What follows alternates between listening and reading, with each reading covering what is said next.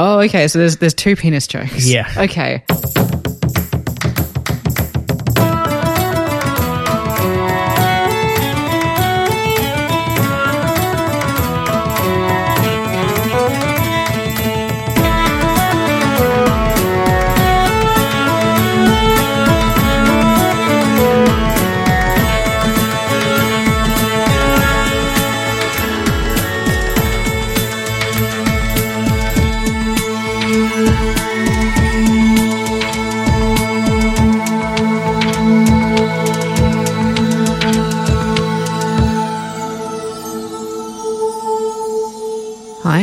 Flux. I'm Ben McKenzie. Welcome to Pratchat, the monthly Terry Pratchett Book Club podcast.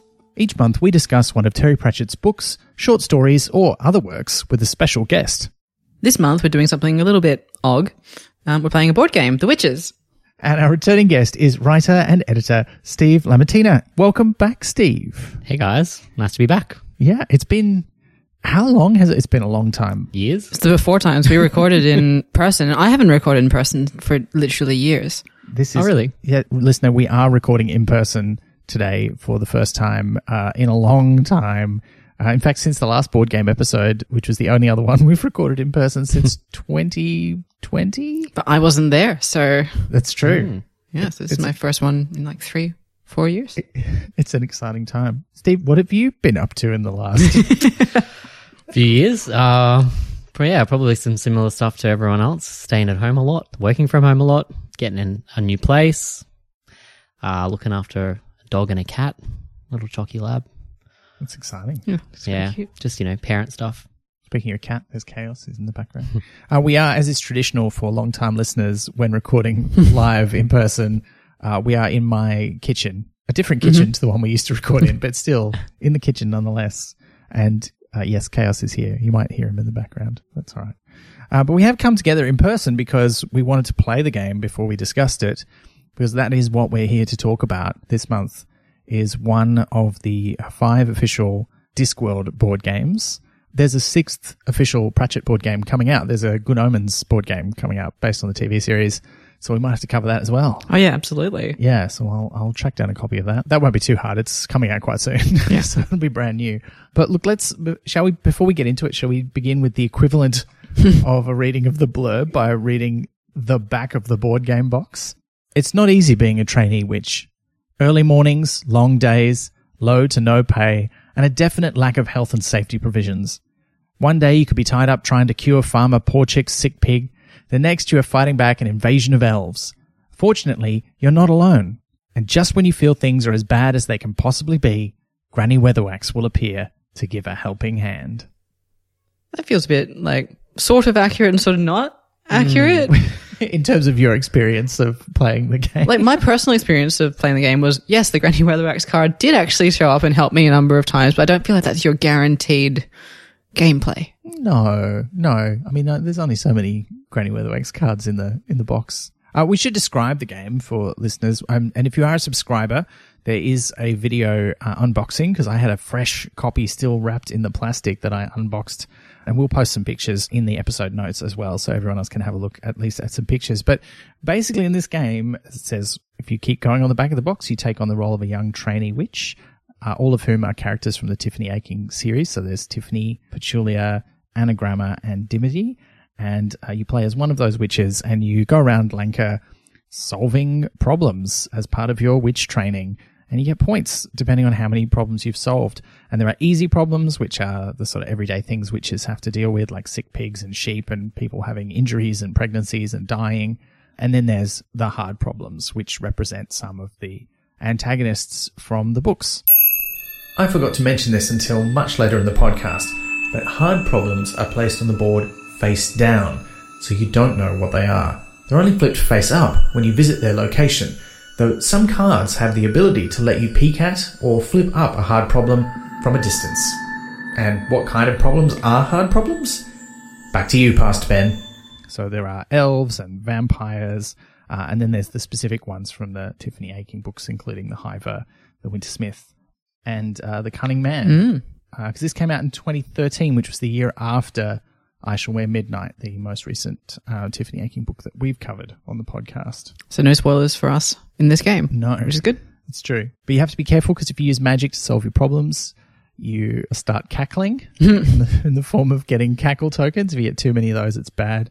And uh, some of the problems can get worse. There can be a, a crisis, uh, which makes them a little harder to solve. And you get to roll dice and move around the board. It's interesting because there's a sort of a semi-cooperative aspect to the game, because while you are going around solving these problems, gathering points for yourself, there are some conditions under which everyone loses the game. So that's a brief overview. How do we... It's, it's, it's an interesting thing to tackle, because obviously there's not a plot so much, uh, but there was an experience that we had of, of playing the game. Um, and this was both of yours first times. Mm. I've, I've played it mm-hmm. once before with four players. Today we played with three. Um, should we start by saying who we picked as our character and why? Liz, you picked... Well, actually, Steve, you picked yeah, you first, picked first, didn't you? So, yes. Who did you pick and why? So I picked Tiffany Aching, uh, which I wasn't sure if it was Aching, but I heard you say Aching. So, yeah, clearly I am the uh, the Pratchett noob. So I chose Tiffany because, look, honestly... She looked a little bit more basic witch than everyone else, and that's what I am at heart, really. a, basic a basic witch. Basic witch. So, yeah. Great, great. Um, and you did get a special power, though. I did. Invisibility. Uh, mm. Yes. I'm not a creep, I promise. You saved that up well and used it at like, the exact used, right time. I used it on my last go. You did. You did.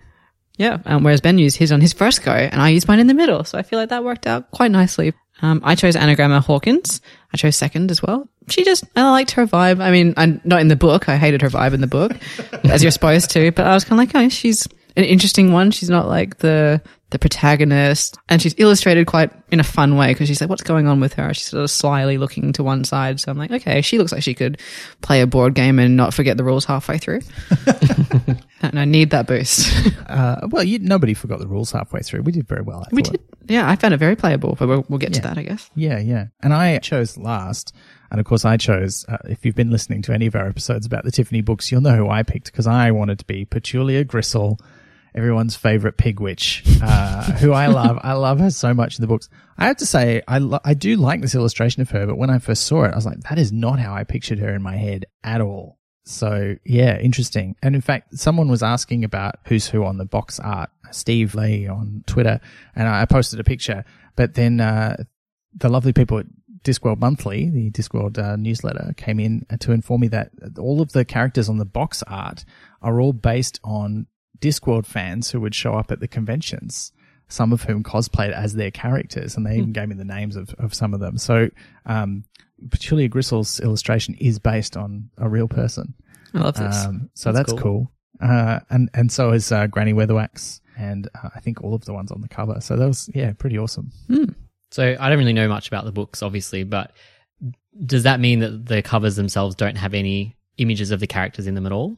They do, but they're uh, so there's this sort of um, it's interesting because the book that you read with us, Only You Can Save Mankind, mm-hmm. has kind of very non-standard Pratchett cover, like because it, it's one of his children's books. It used a different illustrator in the original edition to most of the other books I've ever had, um, and it doesn't show any of the characters on the cover. It it shows like one of the aliens, I think, mm-hmm. in the original cover, um, but.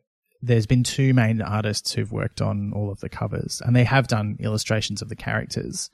Um, but the um, all of the younger witches have always been drawn by Paul Kidby, the second illustrator, and they, they have a very definite look. I mean, I think Tiffany does look a lot like the book Paul covers. Kidby's one. Yeah. yeah, but the other characters are, I don't think he, well, he probably has drawn them, but they're not on any of the covers, so you'd have to go and search out some illustrations. Probably there's illustrations of them in the latest Discworld Companion. I have this terrible quality that I will resist um, the description that an author writes of their character in the book and just insert my own over the top of them. Like, like if they tell me the hair color, I immediately forget unless it's like really significant to the plot, or they tell me multiple times. Like, I don't know what Anagramma looks like, but I didn't picture her with dark hair. Mm. Oh, really? Yeah. What did you, did you think she'd be blonde or something? Yeah, like a platinum blonde. Hmm. There you go. Yeah. Well, Tiffany is the really the sort of the biggest character in the books. The other three who, witches who are here, and the one we didn't pick is Dimity Hubbub, um, who I don't think she she hardly gets any dialogue, certainly not in the first four. Yeah, and her power sucks. It's just you play first. Mm. Well, it's, it doesn't sucks, but it's not you get a magic token. It's That's true. Yeah, because what was your... your and a cackle. Um, yeah, I got a cackle. You got a cackle and a magic token. Yeah, so you start with... Because when you use magic to solve your problems, it, it's slightly more effective than using herology, but it also sort of turns you to the dark side in terms of how the game works. I think it was worth it. I got to go second. That's true, yeah. Whereas my token is just I can um, automatically solve one sick pig problem for free. I don't even have to roll any dice. Which was good, but the sick pigs are actually pretty easy to solve. Like, I think they're the second mm. easiest problem in the game. So I just used it on my first turn, and then I was like, okay, now I don't need to worry about it for the rest of the game. Mm. Um, but I also picked her because her player color is green. Mm. And uh, that's my favorite color to be in board games and in general. Mm. Yeah. It's peaceful. Yeah. It matches the match that the thing is on too. Um, let's talk about the map, which we have got in front of us, although it's obscured with a whole bunch of game tokens and pieces right at the moment. Because it's a, like, you don't often get to see a map of a location from books, um, certainly not in this much detail. Like, if it's a bigger, like, you know, fantasy books, it's usually like a whole continent or a whole world, whereas this is the Kingdom of Lancre, so it's a fairly mm. small place. We didn't get into it this episode, but the game's board isn't the first published map of Lancre. That honour belongs to the third, and hardest now to find, of the original Discworld maps, A Tourist Guide to Lancre, first published in nineteen ninety-eight. And it's all laid out. I mean, Liz, this is a question for you, I guess. Is this how you imagined it? I never really have a macro view of places. I'm bad at seeing how they fit together, and which is why I love in fantasy books when they provide me a map, because I'm like, great, now I can... I don't have to even try and imagine it because I won't. I just refuse to. Um, well, it's not that I refuse to, it's I can't. So in terms of the colour palette and the general atmosphere, it is. It does match up with the feeling of the books, which is not quite your question. But I think, yeah, in terms of layout, I didn't know where anything was or how big it was or scale or anything, but it feels right in terms of how it is illustrated. Mm. And Steve, you, obviously not having read these particular books, mm. Um, what did you think when you saw this map? Well, I mean, I enjoyed some of the comedy in the, in the names, particularly the Long Man. I thought that was quite uh, quite an interesting spot. It also yes. just made me wonder, like, what are these? What is in these books? Like, it's yeah, the the humor's it comes through definitely. I'm the same as Liz, though. I love a good map at the start of a book. I'm a bit more obsessed with kind of knowing where things are, so I will just continually go back until it's in my head. Hmm. So, yeah, I'd kind of be interested to know, like, if I was reading this book, like, how this would map out. Well, um, it, yeah. one of the interesting things about it is that Tiffany doesn't always spend time in these places. Like, Lancre is where she does a lot of her witch training in the second and third of her books. But in the first and fourth ones, she's at her home, which is in the Chalk, which is, like, quite far away from there, hmm. um, which doesn't even appear on the map. For me, one of the interesting things about looking at the map was like, well, this really situates it at a particular time in the books as well. It's when she's training with the senior witches up in the hills. So, yeah, I thought that was that was pretty interesting. Did that feel like it suited the theme of the game as well?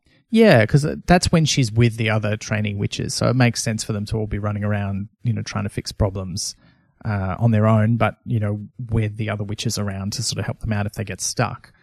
But also it, it did, there were a few interesting things there that it meant that some of the antagonist characters that come in, so there's the easy problems, which are just general sort of witch problems to solve. And then you've got these hard problems, which are specific villains from the books. And a couple of them are from before the Tiffany books and a couple of them are for after this part that this seems to be about. Hmm. And the cliff side made it more dramatic as well. Like, that's not something I imagined. Yeah. As well. They, well, they do talk about Lancre Gorge a lot, but yeah, you don't really think about it much until, except where there's those few scenes, mostly in Lords and Ladies, I think, where there's the, they talk about the bridge and the troll who sort of like stops people as they're going across. I have mentioned this, I think, previously on a podcast, but if you are reading a fantasy book and there is a map at the beginning, I strongly recommend photocopying that map so then you can refer to it while reading the page that you're on and annotate it without having to flick back to the beginning or desecrate your map. Especially if it's an ebook. Mm. Oh yeah, I had to print some out from the internet when I reread the Garthnick's Old Kingdom series. I had to print out the maps each time and then mark them up, which was great. Yeah. Well, now you could mark it out here. You wouldn't even need to mark it out. You just put the pieces on the board and move them around so you can see where they're going. Yeah, every book should provide uh, this sort of map that you have tokens for. That would be great. Yeah. Getting it out on the train, like when you're – it'd have to be magnetic.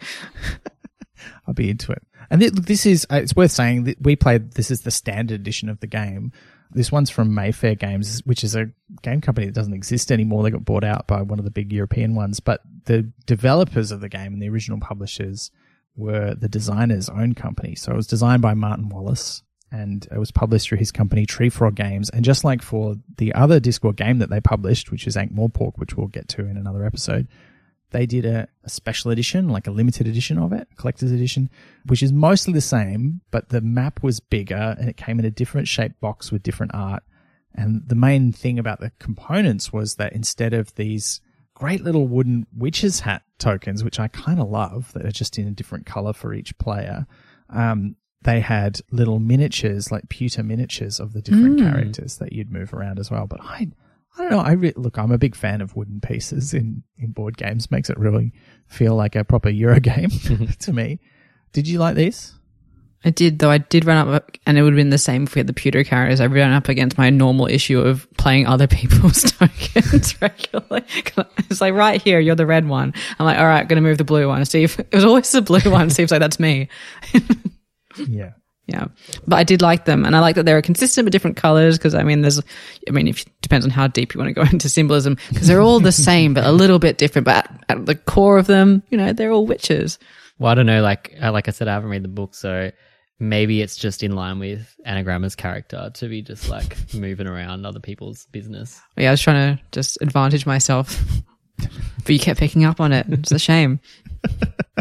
Um, yeah, there's no, I mean, it's, cause it's interesting because there's that cooperative aspect to the game where, you know, if you don't all pitch in, you can all lose together, but there's not really a whole lot you can do to help each other out.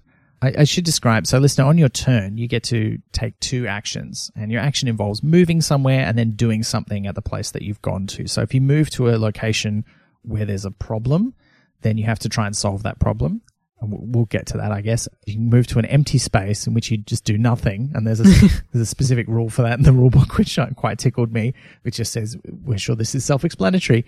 Or you can move to where there's another witch, in which case you have to have tea with the other witch, which is the main way that you can get rid of cackle tokens. So you sort of have tea with each other, check in on each other, make sure nobody's, you know, about to build a gingerbread cottage and start roasting children in the oven kind of thing. Yeah. Um, but there's not a lot else you can do to help each other out, is there? Yeah, because I kept trying to find out if I was like, oh, can I like play a card out of turn to help someone else, um, which is not in line with my character, um, or can I give someone else a card or that kind of thing. But yeah, you can't really work together in that way or like trade cards or yeah. anything like that. I mean, I guess you could illegally, like if you do your own rules, but... Yeah, I mean, obviously I'm not a game designer. But I just thought it was, I don't know, almost a missed opportunity. Like while having tea, you couldn't just like have like swap one card. Mm. I think it could have been fun, a fun way to like mix it up and help each other. Mm. Yeah, I did find a, a very brief interview with Martin Wallace about the game, talking about how he really tried to make it a very family-friendly game. Oh, did he? And it, really with the long man illustration that's on there? Well, I mean, they've got to be true to the books as well. He was stuck between a rock and a hard place. I feel. Oh. I mean, I feel like I feel like if you're going to play with your kids a Terry Pratchett-based board game, you, th- whatever game it is, you're going to have to explain something to your kids. And look, I don't think this is for anyone. Uh, well, look, games are tricky to, to age. I think the box recommends, and this is always, you take this with a pinch of salt, um, listener, but it does say thirteen plus on the box. And I reckon mm. anyone thirteen and up is going to have a giggle about definitely a, uh, a thing called The Long Man, which looks, let's be blunt about it because you can't see a picture while you're listening to the podcast. It looks like a dick. Let's just a say, dick and balls. It's not, and balls. Yeah. That's true. I mean, if it, yeah, if the balls weren't there, it wouldn't look. Yeah, it just looked like the standing stone. Yeah. Yeah, which is nearby. True. It's interesting to see that sort of thing. It's one of those things where in print it's a very subtle. It's not. It's not, it's not subtle. subtle. But, but it's, it's like tee hee hee. I'm picturing it in my brain. Not. Yeah, not like here it is. But then it doesn't.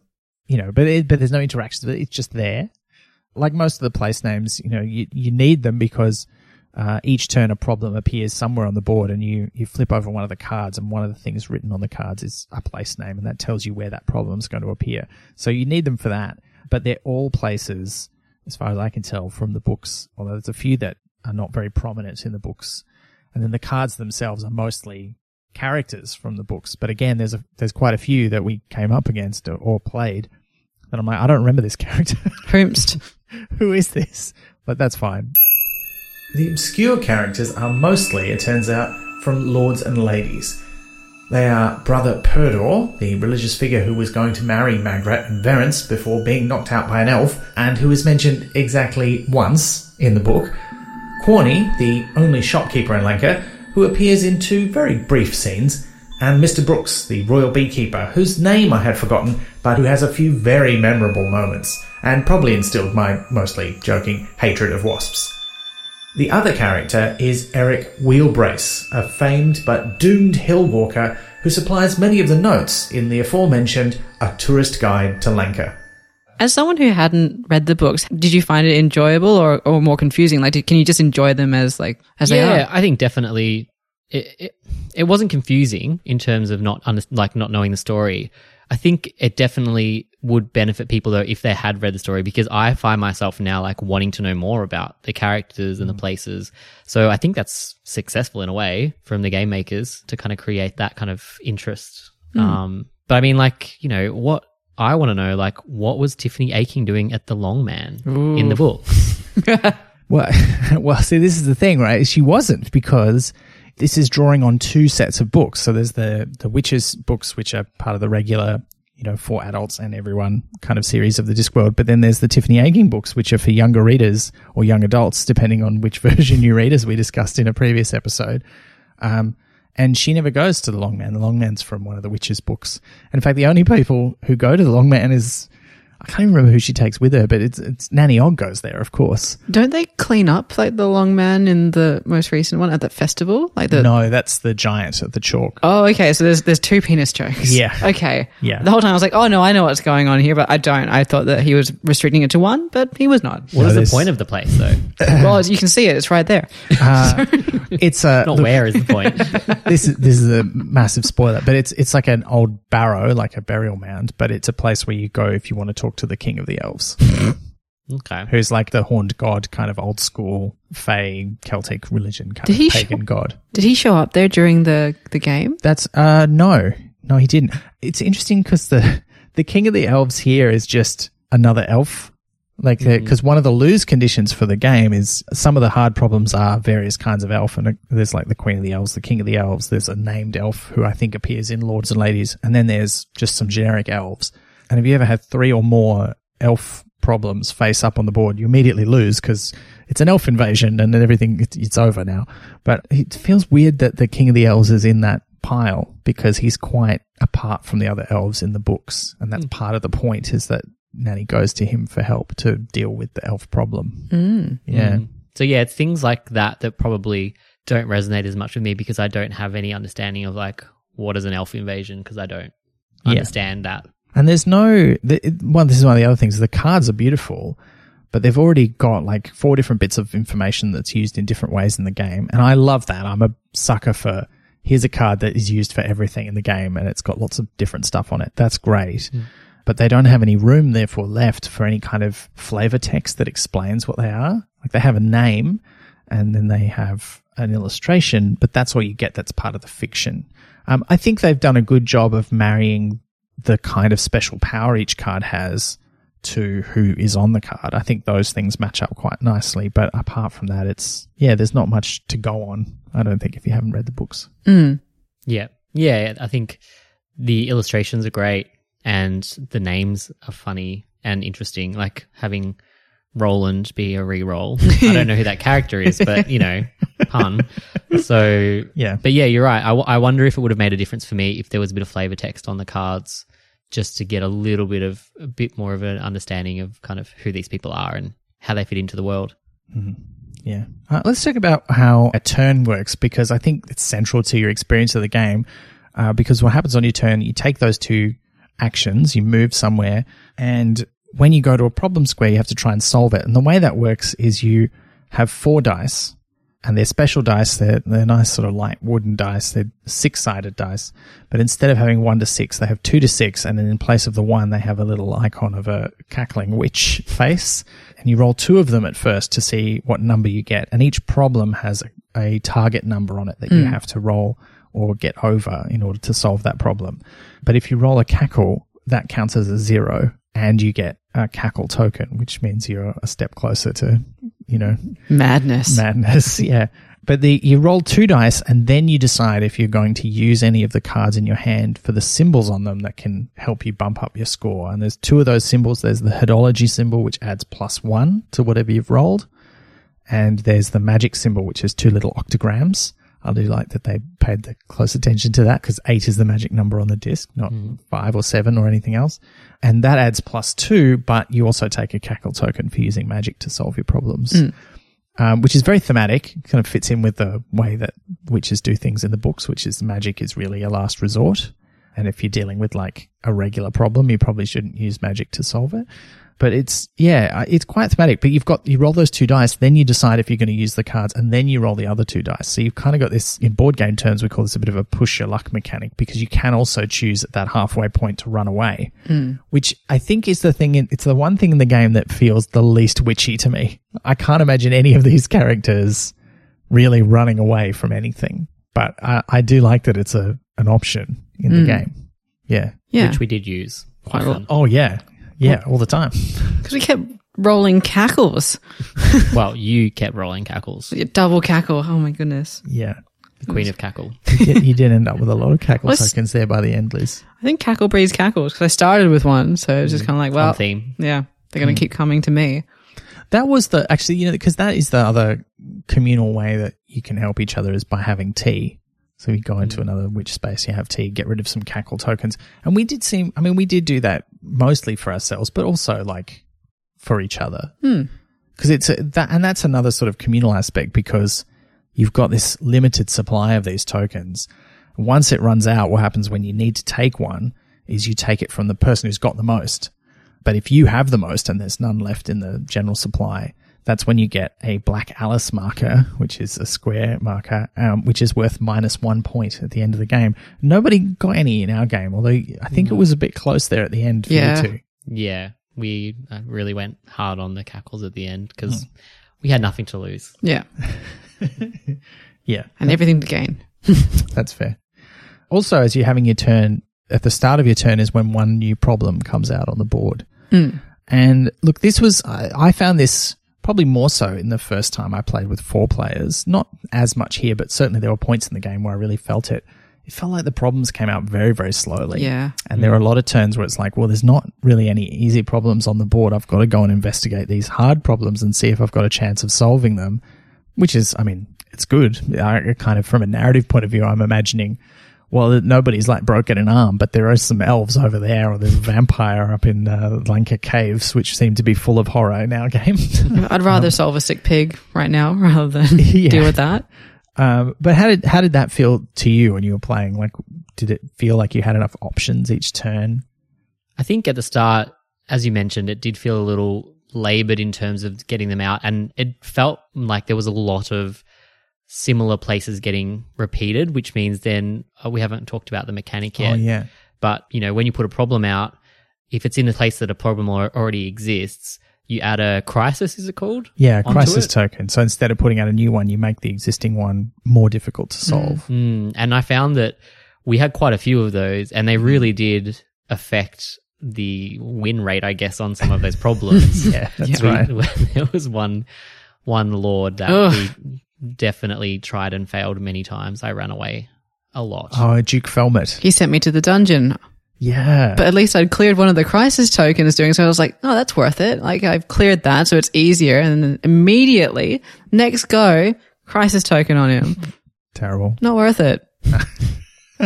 Yeah, it was interesting how they kept coming up. Like, when we had a board that felt like it was mostly empty and a problem could go anywhere, that we pretty consistently drew a place that already had a problem in it. Mm. Yeah, that was a bit weird. And uh, Duke Felmet, actually, the Felmets are the villains that also feel slightly weird because they're, they're from, like, one of the really early Witches books. And mm. I think they both this is a massive spoiler if you haven't read this, Steve, so I apologize, but I think they both die by the end of the book, uh, from memory. Certainly at least one of them does. And so to have them in this, which feels so much, so clearly like it's set quite a while after, I was continually asking myself, are they ghosts? Why is that why they're so difficult to deal with? Duke did look pretty dead. Yeah, he's very zombie-ish in the, in the tile. Mm, maybe that's it. I mean, he's always quite pale, I think, in the book, because he's he's gone a bit mad, Macbeth style, um, with mm. guilt. Mm. Uh, yeah, but good illustration though. I quite mm. it feels like it's very spot on for the character. And the difficult ones, like as in like other than the Wintersmith and things, but like they they are a bit sinister. Like the people ones, you're like, oh yeah, that's a that's a bad person who needs to be solved. Like they're a problem. They are. We should, actually, speaking of problems, we should talk about the easy problems as well. This is what you spend most of your time doing as a witch, which include, uh, like I said, sick sheep and pigs, broken limbs, fevers, pregnancy, and death. Some grammatical fun there. Mm. I think they sort of make this narrative of you running around doing general witchy stuff, but then there's kind of a, I don't know, the, the question did come up, like, and this happened in the first game I played of it. We were like, we're solving the problem of pregnancy, which could go a lot of different ways. Mm. Sometimes you don't want to think too deeply into the sentence structure. Like, what is solving death? Are you helping someone to die or are you helping them to not die? Getting rid of the body. Just dealing yeah. with what happens after they've died. Yeah. yeah. I think that's how I thought of it, you know, and dealing with pregnancy as a problem is probably mostly delivering a baby. Yeah. Um, mm. Although, Steve, you pointed out that it's the same woman on all of the tokens. So. With a lot of kids. Yeah. I mean, look, and I can see why up. That's a problem. Yeah. She pops up everywhere as well. Like she's across all of Lancre. Is she mm. clone or? It could be. Clone making clones. Well, it's one of those things too. There's no, it's not explicit how much time is passing. So it's hard to know. Like if you, when you have your turn, you know, if you're walking to somewhere, you just go two spaces on the board. So you're kind of intimating that, well, that's probably not that much time. It's probably like a day. Um, and maybe each turn is like a day in the life of a witch, you know. In which case, if it's the same woman giving birth, maybe it's just it's just a really long labour. But she's just like, maybe it'll be a better labour if I go to the other side of the t- yeah. Okay, I'll go for a walk. Maybe that'll uh, bring the pregnancy on. Yeah, yeah. Standing stone. Yeah, eat some chilies. See how you go. I did. I did see a friend of mine on Instagram was posting some pictures of when uh, she was pregnant a long time ago, and uh, was taking. She, she was quite a long time overdue, and she was just like, "I'll just do something, anything to bring the birth on." And I think she started go-go dancing. Uh, was the thing that she'd had a photo of, uh, which I'm like, well, whatever work? works. I, I, I think it did. Yeah, mm-hmm. yeah. I mean, that's probably what Tiffany was doing. Yeah, like just leading that. Leading the go-go dance. Come on. I think it makes sense. I'll, I'll pay it. Yeah, I solved three pregnancies in a game.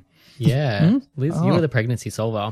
Yeah, I didn't I didn't do any pregnancies. I did a few, quite a few deaths, which is good because they're the, it was, it was good for me points-wise okay. because it's mm. the it, it's the easy problem worth the most points and therefore the most difficult one to solve, but still a lot easier to solve than the hard problems. And then for hard problems, I mostly was smashing elves. Um, and a couple of vampires. Yeah, I just dealt with the Felmets and one vampire. Oh, yeah. That structure of solving a problem, like you're rolling a couple of dice and going, do I think I can make this? I found it quite exciting. I thought it was it's it's pretty fun because you know, there's not a lot of games where it's like you get to roll this many dice, but roll half of them first and see how you go. I like that. I don't think I've seen that in another game, actually. Yeah, I really enjoyed it. I thought it was a good way to kind of split it up and...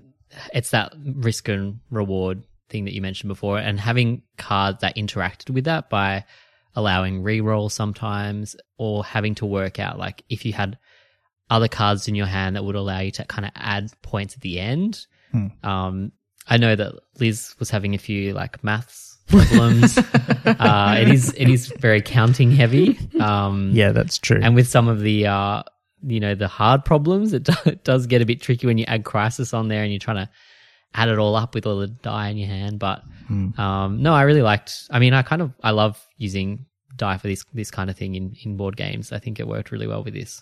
It was a nice balance of luck and problem solving as well because I don't like when it's all just like on one roll. Having it split meant that luck came into it twice, but you can like interfere in the middle, which was kind of good. Or you could like cut your losses if the first one was like, terrible. You're like, oh, well, luck has let me down and I can't make up for it with what I've got. So I can just like get on out of here and have and do nothing as the rules tell me to do. Yeah. But yeah. yeah. So I, I like that. And it was exciting each time. If I were the maths problem, very real, because there's sometimes you have cards that are like you can add on two plus two at the end of your go if you need to. So you're thinking about future numbers and present numbers and past numbers. And also if you've solved enough problems at some point, that means that it's less points to try and do a thing. So if I were to play again, I'd probably bring a little notepad just so I can like scratch out everything and not have to just keep counting over and over again. Because I was like, okay, I need thirteen, but I'll have plus four at the end. So that would be nine, but I haven't done that yet. So I need to be able to roll a, and I kept, it kept happening. I was like, it's thirteen. And they'd be like, no, no, it's nine. I'm like, what? And everyone loved that. And it was great. Yeah. It's very, uh, very Dungeons and Dragons-y style maths. You know, it's like, I've got to roll this much and I've got this bonus, but I've got this special power that can get it. Yeah. How many cackles are left in the pile, and like you're just counting everything around you. Yeah. I think the thing I kept tripping me up is that, you know, uh, if you've played a lot of games or if you've done any kind of game design with dice, then you kind of know the standard probability distribution of like two d six. Like it's a very common amount of dice to use, and you, effectively you're doing that twice. But because the dice are special and they're effectively numbered two to six and zero, it's different. So it's like, uh, I don't know how this works. Uh, I can't figure out what number I'm most likely to roll because it's not seven. Yeah, so I like that that was a little wrinkle as well. Hmm. It was easy to pick up and play because like, often I'll need like to play once to get it and then another time to play it properly, whereas I felt like you get it straight away and you can play it properly mm. immediately. Mm. That might just be yep. me. No, I felt the same. I thought it was, it yeah, it worked out pretty well. Yeah. Easy to keep moving on quickly. Yeah.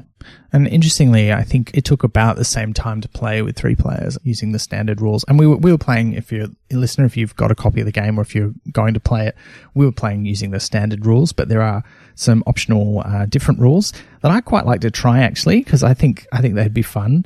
They're only little tweaks, but I can already see how much they would change the experience quite a bit.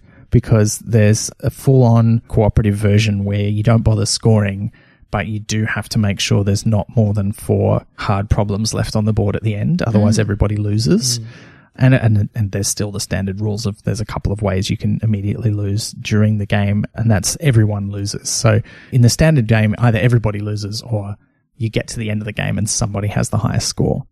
So it's interesting that there's a couple of uh, little variations there, and there's an expert um, setting as well, which just sort of takes a bunch of extra counters out, and it's like, what's the same game, but now it's a lot harder. Because mm. I, I actually did find that you know the cr- we never really in danger of running out of crisis counters, but they were um, everywhere. Even though well. they kept coming out in the same places, we we always still had like a good you know six or seven of them left in the jar. I think mm. yeah, that's one of the things the harder version does is take them out. Because if you ever run out, if you ever have to put down a crisis counter and you can't because you don't have any left, you lose the game. Because there's too many crises going on in Lancre. You've done a bad job as the witches. So um, how does the hard version change it, sorry? So it takes some of the crisis counters out of the supply, so there's a lot fewer of oh, them left. Less. Mm. So it's much more likely that you'll run out of them. Sure. Um, and it also, you take out some of the cackle counters as well, I think, um, so ah. you have fewer of those.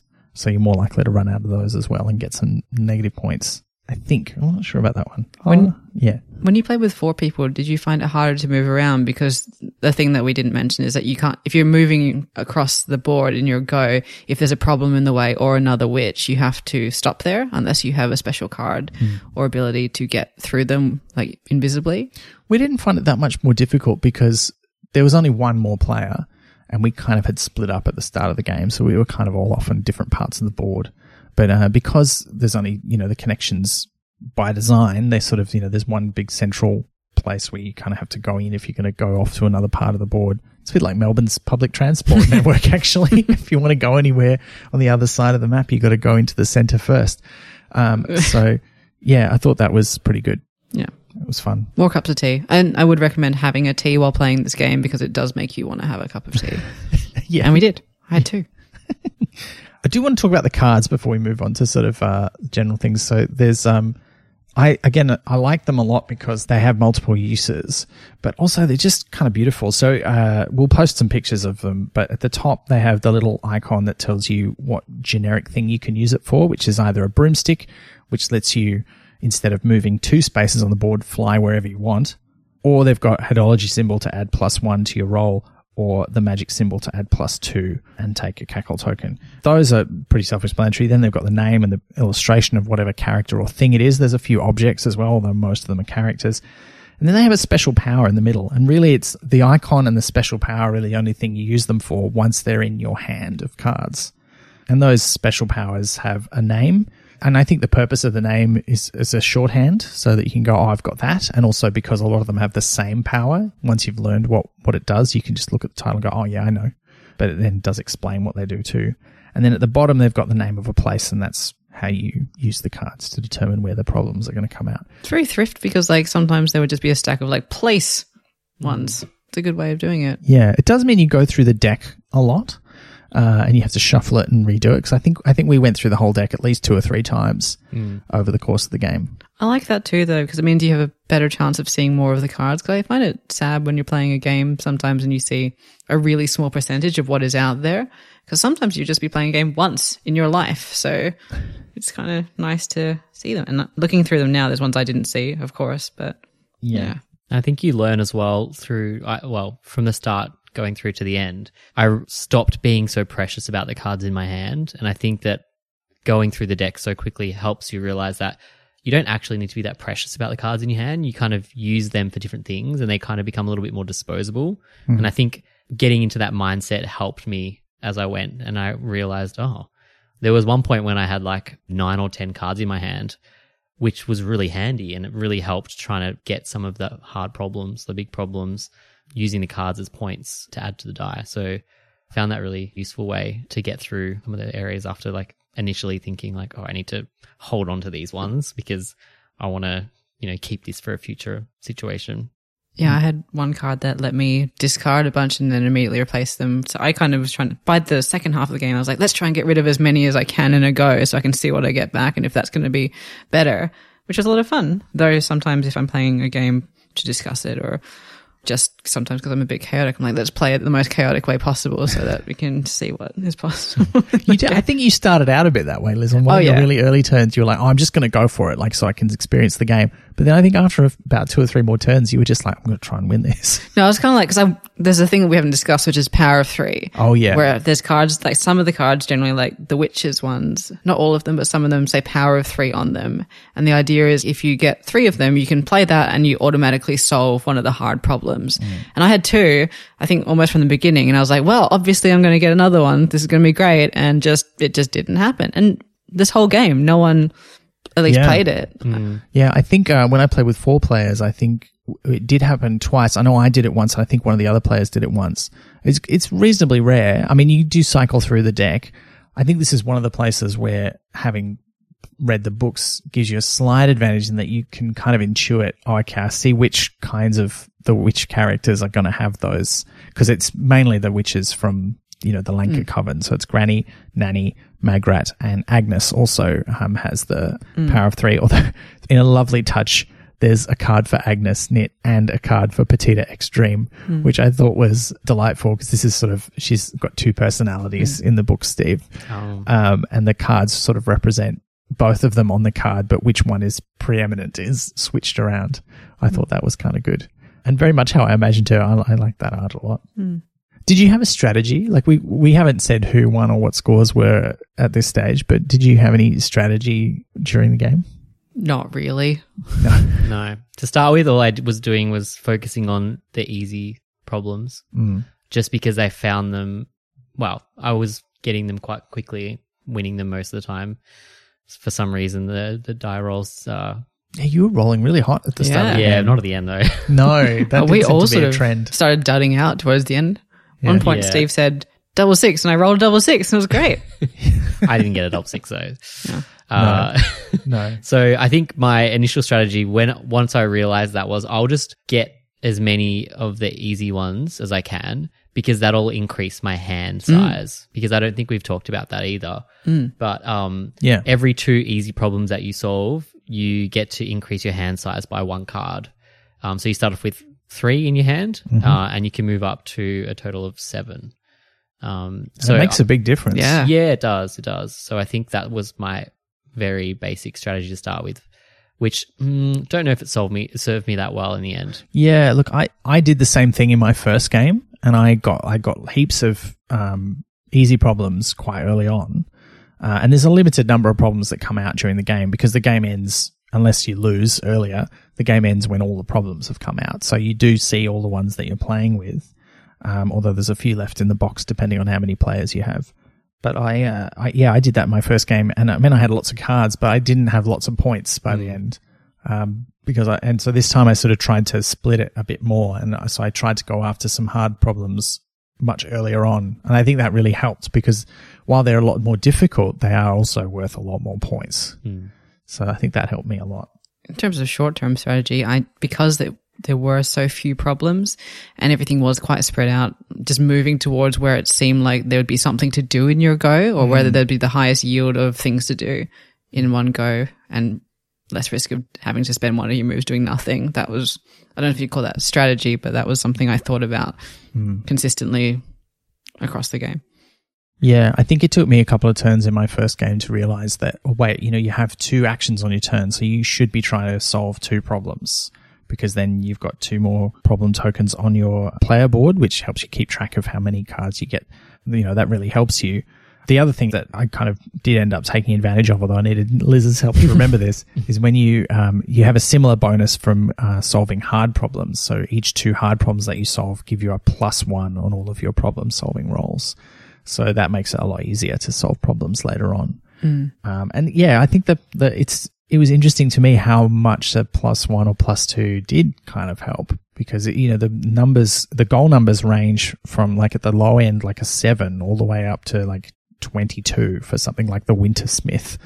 Um, and I don't think we even had the hardest problem turn up. Oh, there she is. Lily Weatherwax is a twenty-three oh. without even a crisis on there. And she's worth a lot, seven points, which is a lot for one problem. So, yeah, some of the cards give you a really big bonus. So there's a lot of cards that give you just a plus two. Instead of using the normal sort of card mechanics, they give you a plus two and you can play it at the end of your card rolling. There's a few that do that. But then there's a few cards that give you plus four just against a specific problem. And I had the one for Lily Weatherwax, which is uh, mirror magic, I think. Mm. Um, which that makes again, sense. Again, makes sense from the narrative of the books. But I, I never found her. I couldn't get to her because she was behind two other hard, hard problems. problems. And again, you can't skip boss battle. Them. It makes sense. uh, yeah, we didn't get there. And you can't even use your invisibility because there's two. We should talk about how um, if you, for some of the hard problems, if you defeat them, there's other things that happen. Oh, yeah. Normally, uh, so if you try to solve a problem, you get halfway, you can decide that you're not going to win and run away, and that doesn't have any consequences for you.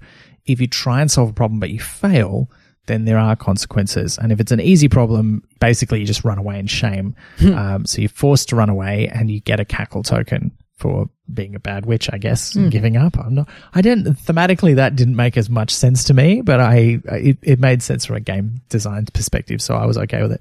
So that's what happens. And if you can't run away because there's nowhere to run away to, then you end up going somewhere else on the board, but you get an extra cackle token. So that's what happens with an easy problem. But with a hard problem, there's also a specific consequence that's based on which particular character or villain it is. And some of those were, we didn't deal with too many of them because we, we had pretty good luck. Felmet kept getting me. That's true, yeah. So if you failed against the Lord or Lady Felmet, they send you to the dungeon of Lancre Castle and you have to use up part of your next move escaping. Because it's not connected to anything. You can't, that's the only way you can get to it, presumably. There's yeah. no road to there. That's I guess right. You could fly there if you really wanted to. Hello, um, I'm here. I'd like to waste my next go. Thank you. Yeah, I guess so. Well, it's not a space in the normal sense, right? It doesn't have the little white box around mm. it. So I guess you mm. can't go there unless you're sent there. But yeah, you either have to use up a card or half of your next turn escaping. So it's, it's a bit of a penalty. There's also like some good consequences for defeating some of the... Oh, yeah. yeah. If you, if you defeat... So they're all based on characters from the books. So there's the various elves who don't have any consequence except that if there's three of them face up on the board, you immediately lose. That's enough. I don't think we need anything else. But there's also the Cunning Man, the Hiver, the Wintersmith, Lily Weatherwax, the Felmets. And then there's the Magpie vampires from Carpe Jugulum, the Count, Vlad, Lacrimosa and Bella. If you fail to defeat them, they just get harder. They get a crisis token on them, which normally only happens if you draw a place that already has... a problem on it. But the other special rule for them is normally you can only have one crisis token, which adds plus two to the difficulty. But if you fail to defeat a vampire and they've got a crisis token, they can get another one. So they just get more and more difficult.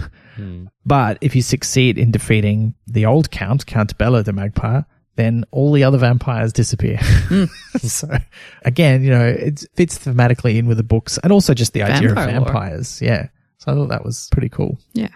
I got rid of it, but we'd already gotten rid of the other one. That's so right. Yeah. It wasn't that helpful. There weren't the other vampires on the board. Hey, but what happens if you defeat him and then there's one that gets flipped over later, or you just deal with him as it's usual? Just the ones that are there already. Yeah. Fine. Yeah. You have to know they're there, I guess. Yeah. Yeah, it's only face-up ones. Okay. I guess that then, because there are some cards that allow you, I had quite a lot of cards that allowed me to flip up some of the hard problems, but I never used them. Same. Mm. But I guess that's an interesting way to think about the benefits of doing that, mm. because it could, apart from just knowing what's around, yeah. if they're, you know, face up and you have, you know, something like the vampire, getting rid of them, that could have been really helpful. But you could also elf yourself. Yeah. You could. Yeah, because that's uh, a risk. You don't want yeah, three elves. Risk and reward. Yeah. Good point. Yeah. Well, that's the basis of good game design, right? Mm-hmm. Yeah. Yeah, yeah, yeah. So overall, how would you describe your experience playing The Witches? If we were going to sum it up. I'm like itching to play again. Oh, yeah.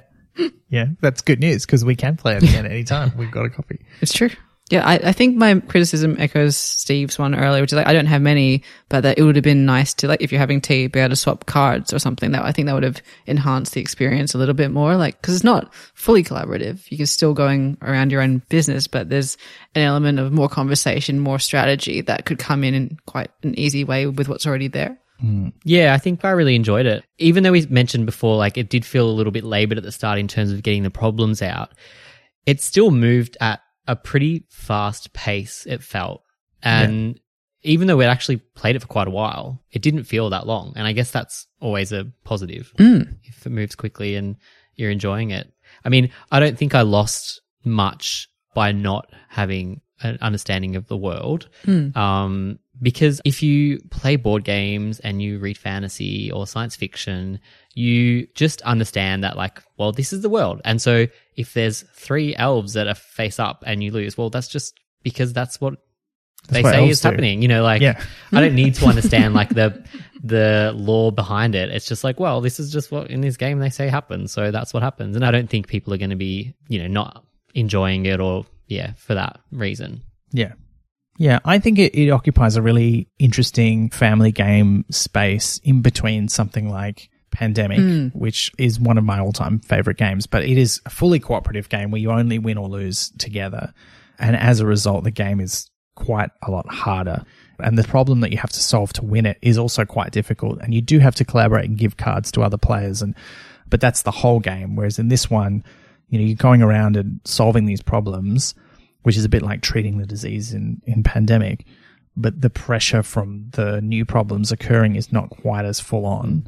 And there is that competitive aspect where you kind of want the game to last to the end so that you can see if you won or not. But every now and then there's that nice spice of, oh, hang on, there's a few too many crisis counters out, or there's two elves face up on the board. And we didn't really have that in this game. Mm. But in the four-player game I played, there were several times where there was two elf counters face up. And we were like, someone's got to deal with that elf or we are all going to lose. And that was quite a nice kind of inflection there. And even though, you know, on your turn, it's pretty simple and straightforward. That's a strength for a family game because, you know, if you want to play with a variety of ages, you want it to be simple so that everyone's on the same page. And while I think with the first game I played, there were a few times when I felt like I would have liked it to be a little more difficult or a little more complicated. I think on reflection, I actually really like where it is. Every turn is pretty fast, like you know what you're doing. There's some dice rolling and playing of cards, and you're a little bit invested because you, you want to know, are you going to solve that problem that I want to get for points, or are you going to solve that problem that's going to prevent us all from losing? Mm. So I think my first impression was I wish it was a little spicier, and my second impression is actually I think it's pretty great the way it is. Mm. And maybe you could tweak it a little bit, like, you know, you were suggesting with the being able to share cards or something. But the fully cooperative version might feel a bit more that way because it's a bit tighter and because you're not worried about the point score. So mm. I think I'd like to try the variant rules in the rule book too. Mm. And I found other people's goes exciting. Like some games you're like, when's it going to be my turn? Like mm. got to get through other people's turns. But you, it's like watching, like you, you watch closely. Well, I found myself doing that. Yeah.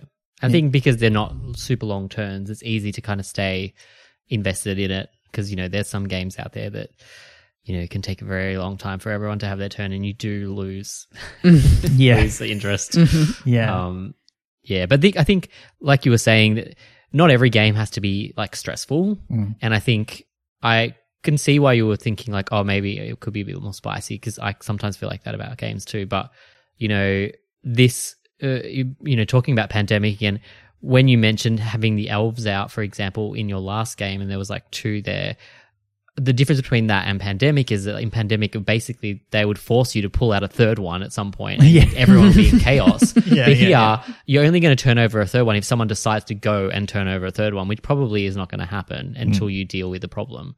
And so sometimes it's nice to have a bit more breathing room and just take it for what it is. It's like, well, this is not...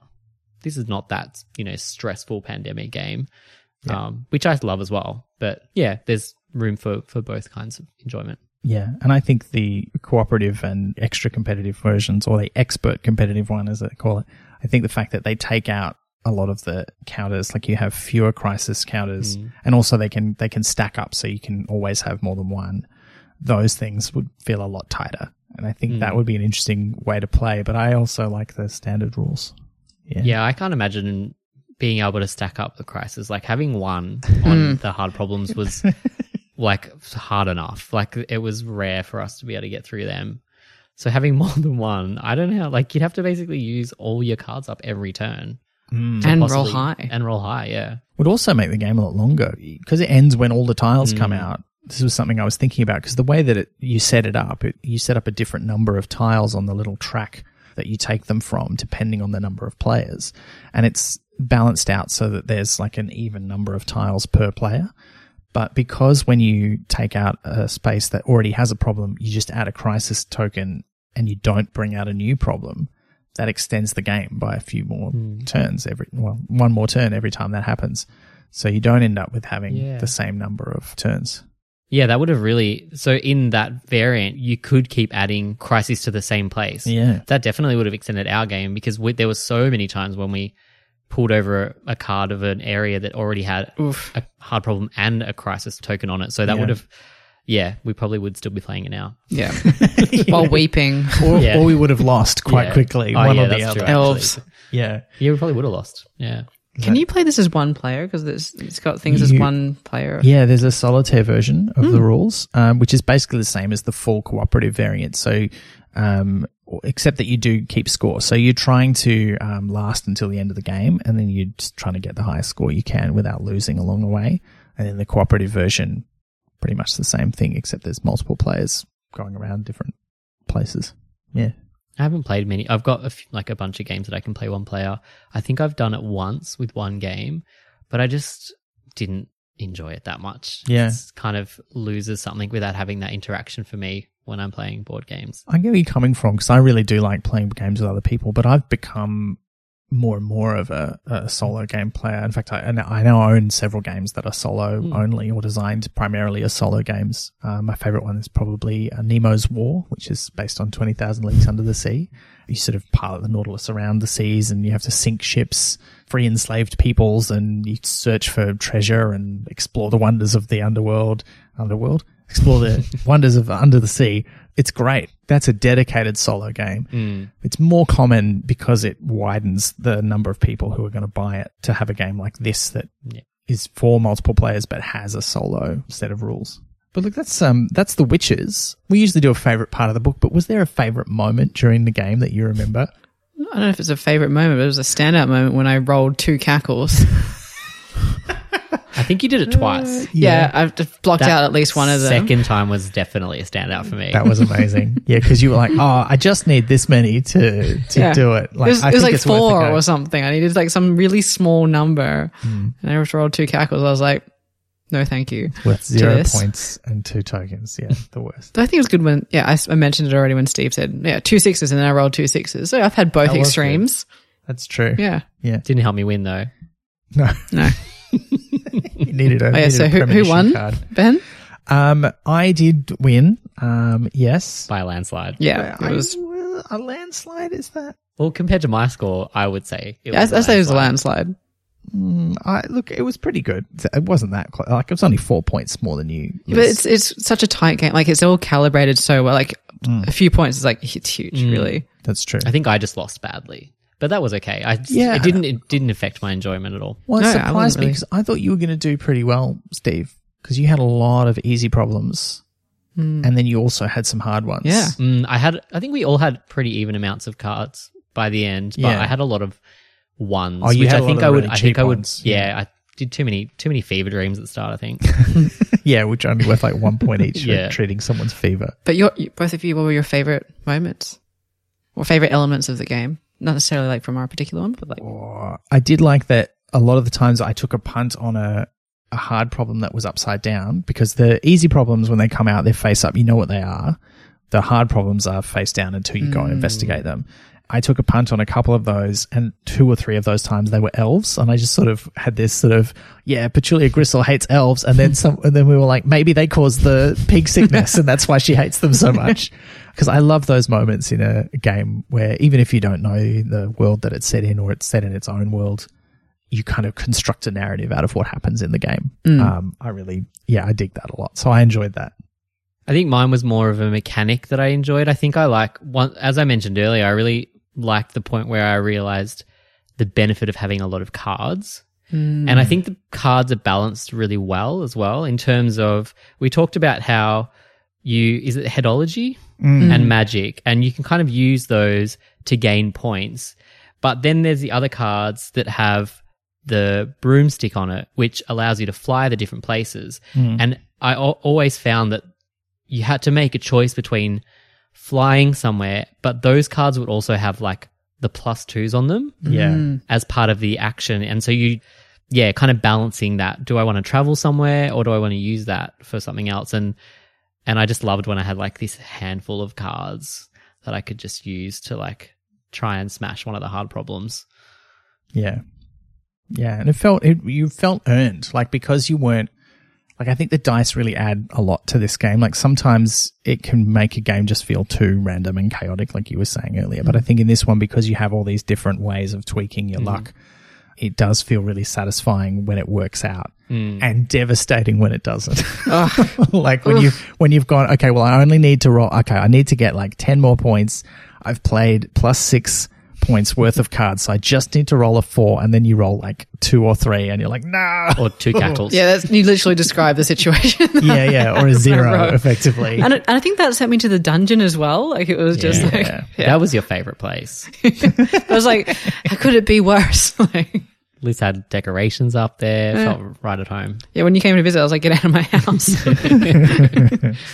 Um, well, look, we did get some listener questions, not heaps, but we got a few, so we should um, we should answer those. There were a lot of people on Reddit who didn't really ask questions, um, and on Facebook too, who kind of gave their own impressions of the game.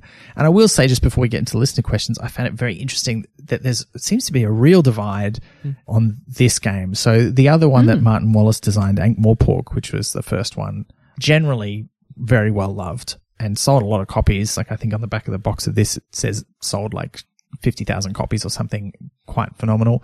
But this one seems to really have divided players, like people who are really hardcore or, or serious, in inverted commas, like board gamers. They find it too simple and a bit boring. Mm-hmm. And I, and I, like, yeah, I think I've explained that. I can see where they're coming from, but I've come around on this.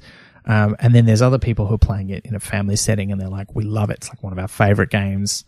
And I think the marriage of the theme and the level at which it's pitched makes it a really great family game, mm. which does mean that serious hobby gamers probably won't enjoy it as much, because it's not quite as complicated as what they're looking for. So there's, I saw that interesting division in opinions about the game. Mm. And it's interesting too that it's from Martin Wallace, who is known for a really broad range of different games. He's designed uh, one of the highest ranked games on, on Board Game Geek, a game called Brass, which is about the mm. beginnings of the Steam revolution in the U K. And a sequel to it, Brass Birmingham. And then at the other end, he's done like really narrative-based storytelling games, like uh, Once Upon a Time, which is a fairy tale card game, or um, uh, The Adventures of Baron Munchausen, which is a storytelling role-playing game. So there, he's designed everything, mm. and this is sort of in the middle somewhere between those two extremes, I think. Um, yeah, so I thought that was very interesting. I feel like this could work as a really good sort of like easing friends into reading Terry Pratchett. um, or easing friends into playing board games. Like, it feels like it's an entry point to possibly two different things. Mm. But yeah, Lisa's staring at me, reading Terry Pratchett. You'd like eyes, them. I just, I know you'd me. like them. Oh, I, honestly, I'm sure I would. It's actually, you know, it's, I still need to go back and look at the recommendations from you for which I should read first. I just need to jump in because I'm sure I would enjoy it. It's it's hard to tell though, like playing a game like this, I know I made a lot of jokes about the long man and I do make a lot of dad jokes. So I, but I don't know if I always enjoy that stuff in literature or the things that I watch. And so I do wonder, like, what is the humor like in, in these books? Because it does seem like a little bit childish almost, or dad jokey. Is that kind of the, the theme, or is that what it's what it's like?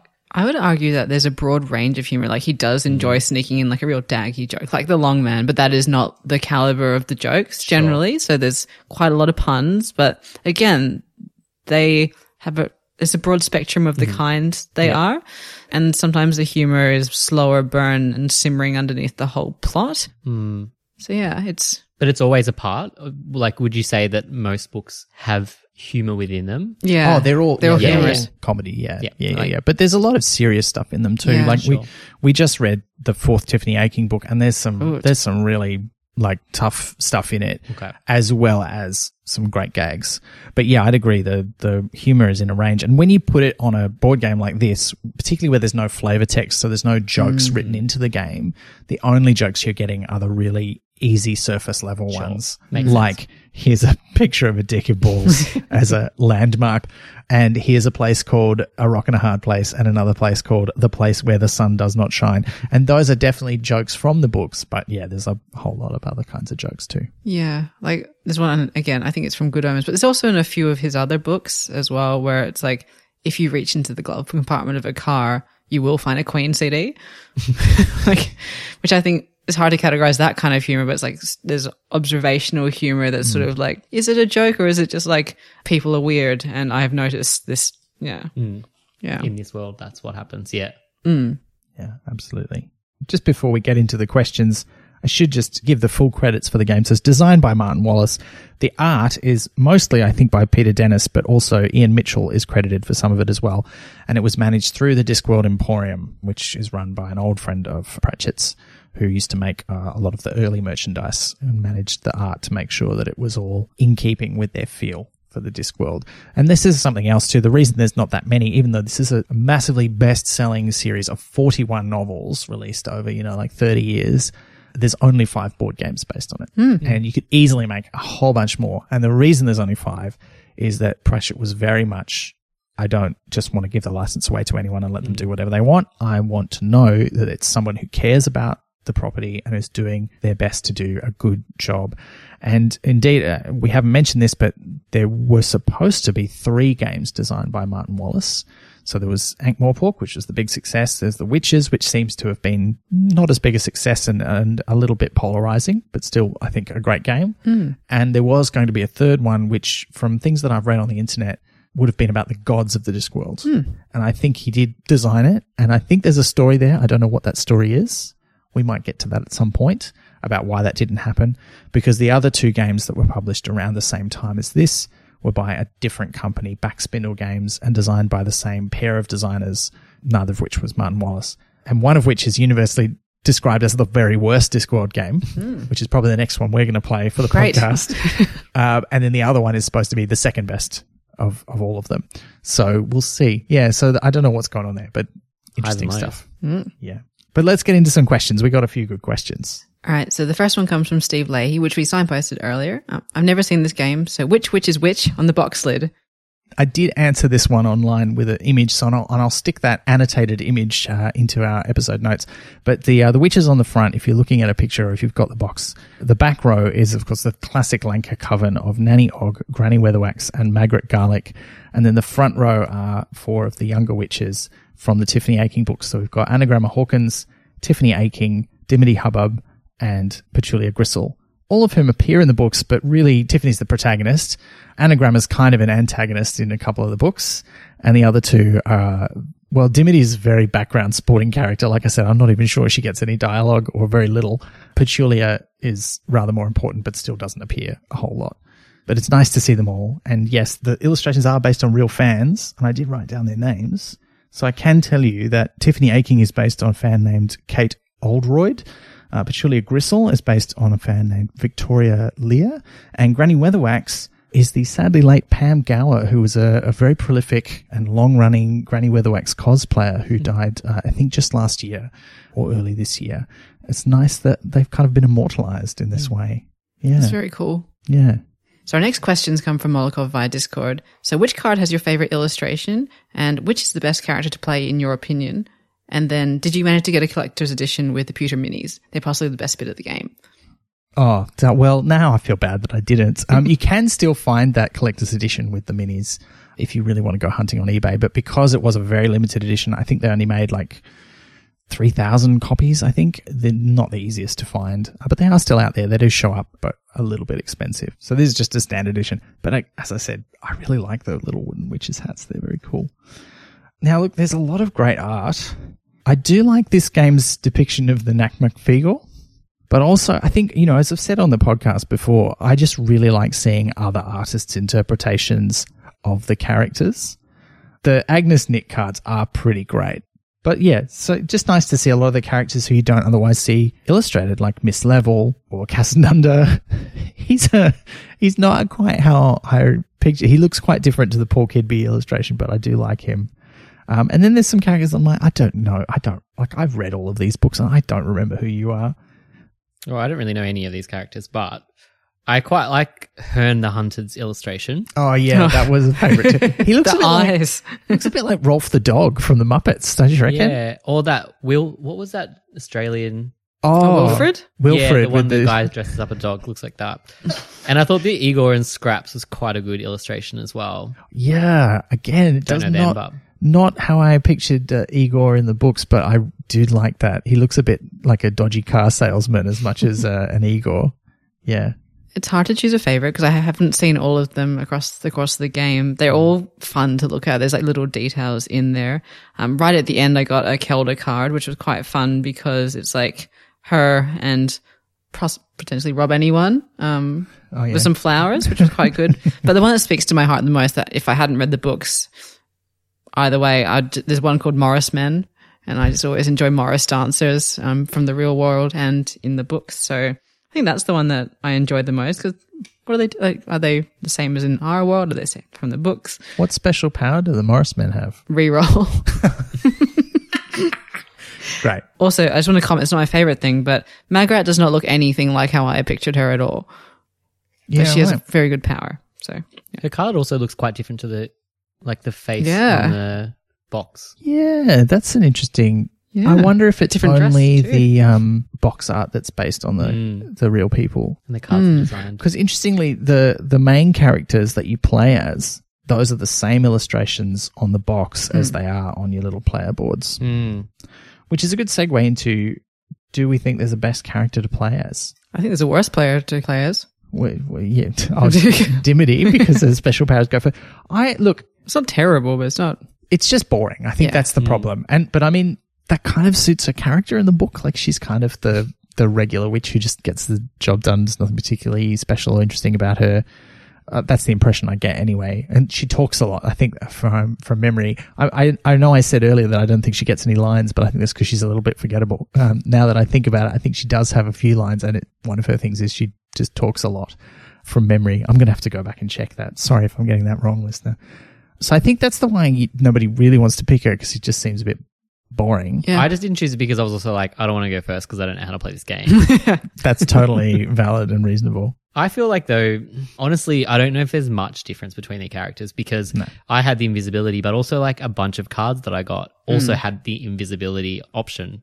Yeah. So it's an interesting point actually because it does make me kind of think maybe it would have been better to have them have more interesting and kind of mm. individual powers to really like make a bit of a difference uh, between playthroughs. But I don't feel like what we chose made much of a difference to my playthrough. Yeah. One of the things about having individual player powers for characters is that often they help a player decide on their strategy. So if you're playing Pandemic, for example, you will have a special power that always applies, always through the game. So you might be playing the medic.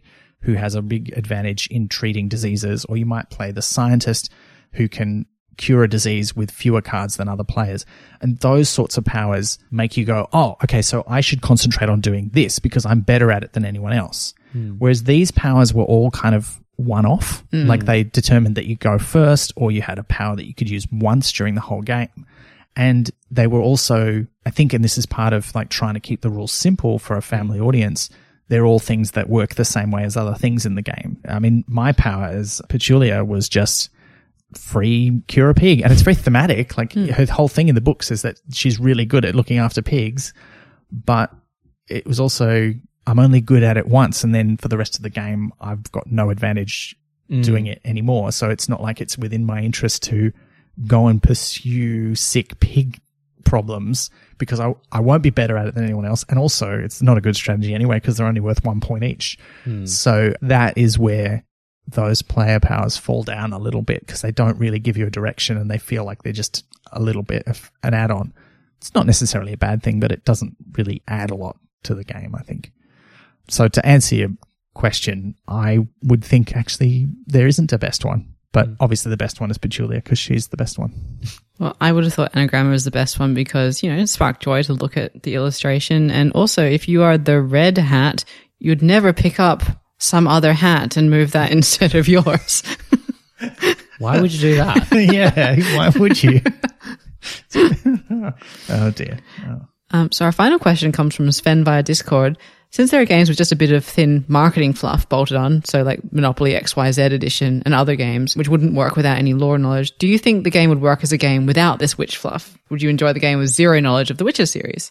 Well, you can speak yeah. to that for us, Steve. yeah. This is why we invited yeah, you. Yeah, look, I think, yeah, definitely. I mean, once again, it really depends on the kind of game that you like, the kind of gamer that you are. I think for me, like I said, it didn't really detract too much from the experience. I still enjoyed playing it, and it didn't drag on or anything. So, yeah, I think definitely you can play it without having an understanding.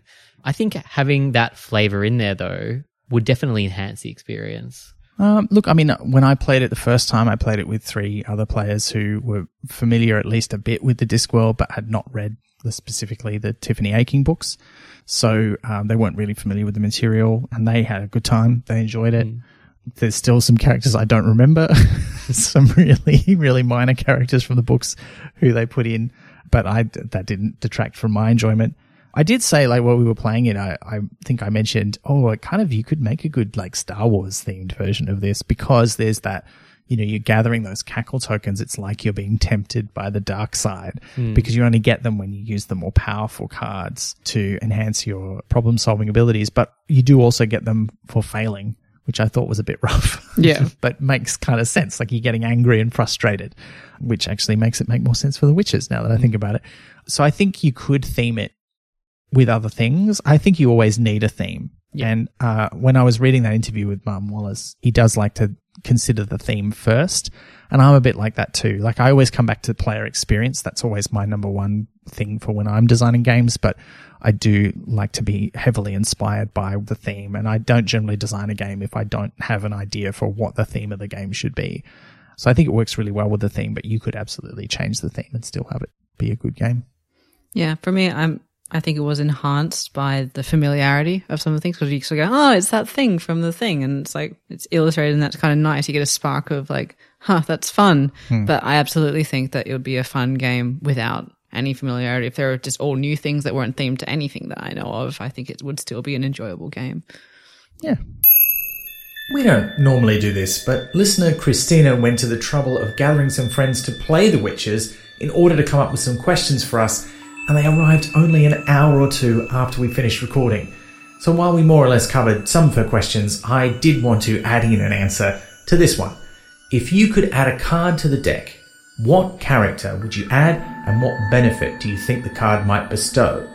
Now, personally, I'd have loved to see some more representation of Boffo in the game. This is not so much a character, but you know, the icon that represents headology is a Groucho Marx-style joke disguise that suggests Boffo, but Boffo itself only appears as a word on a poster in the background of the art on Missus Proust's card.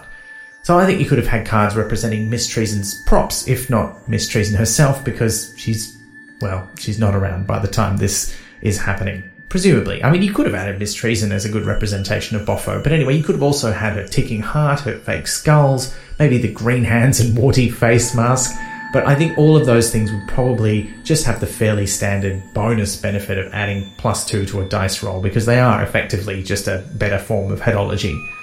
A few other characters who might have been fun to include uh, could have been maybe the Bridge Troll from Lords and Ladies.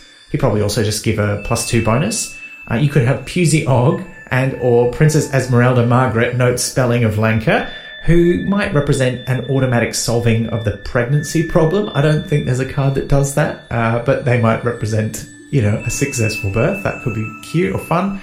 And, well, you could also have, I think this is probably the strongest contender, Zack Zack Strong in the Arm. That's the dwarf maker of witch gear who appears in A Hatful of Sky and The Sea and Little Fishes.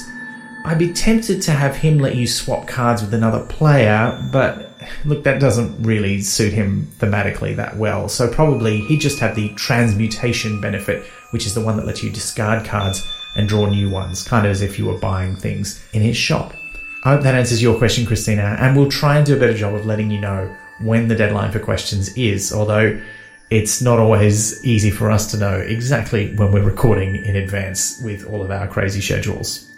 Well, that kind of brings us to the end of our discussion of The Witches. Hopefully you've enjoyed this, listener. It's always a bit of a gamble to talk about something as visual and experiential as a board game, but as someone who loves games and also hopes to make whole podcasts just about games at some point, it's in the pipeline. I won't say any more about it.